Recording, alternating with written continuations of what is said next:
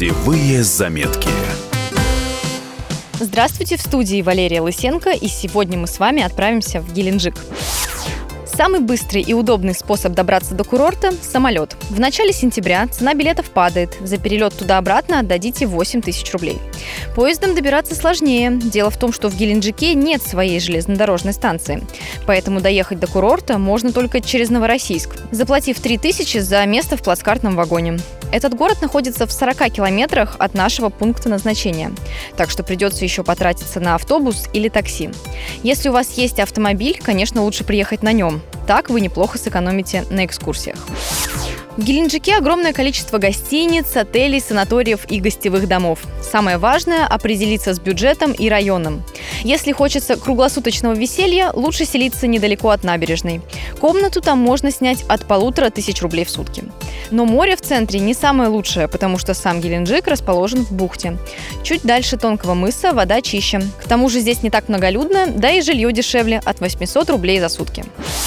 Визитная карточка курорта – 14-километровая набережная.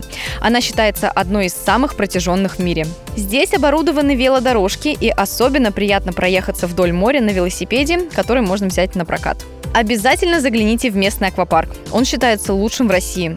Место подойдет и для семейного отдыха, и для любителей экстрима. Билет на целый день обойдется взрослому в 1700 рублей. Вход для детей – 900 рублей. Еще одно отличное место – это парк Олимп. Здесь расположена канатная дорога, которая за несколько минут доставит вас на высоту 420 метров над уровнем моря. Оттуда открывается красивый вид на всю бухту. В нижней части парка контактный зоопарк. Животных там можно не только посмотреть, но и покормить. Кстати, это не единственная канатная дорога в городе. Подняться наверх и полюбоваться пейзажами с горы можно и в сафари-парке. Здесь тоже есть зоопарк, но он гораздо больше того, что в Олимпе. Помимо домашних животных, тут живут львы, тигры и даже медведи. Стоимость входного билета – полторы тысячи рублей. Если вы любите природу, поезжайте к водопадам долины реки Жане. Причем покупать экскурсию нет никакого смысла. Тропа начинается прямо от остановки автобуса. По дороге к водопадам увидите еще одну изюминку Геленджика – дольмены. Это древние сооружения, похожие на небольшие домики с круглым отверстием. Кто их строил и зачем, неизвестно.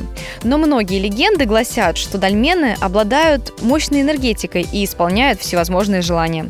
Маршрут не самый простой, большую часть пути нужно идти в горку, поэтому надевайте удобную обувь. И не забывайте купальник. В местных водопадах можно освежиться в жаркую погоду.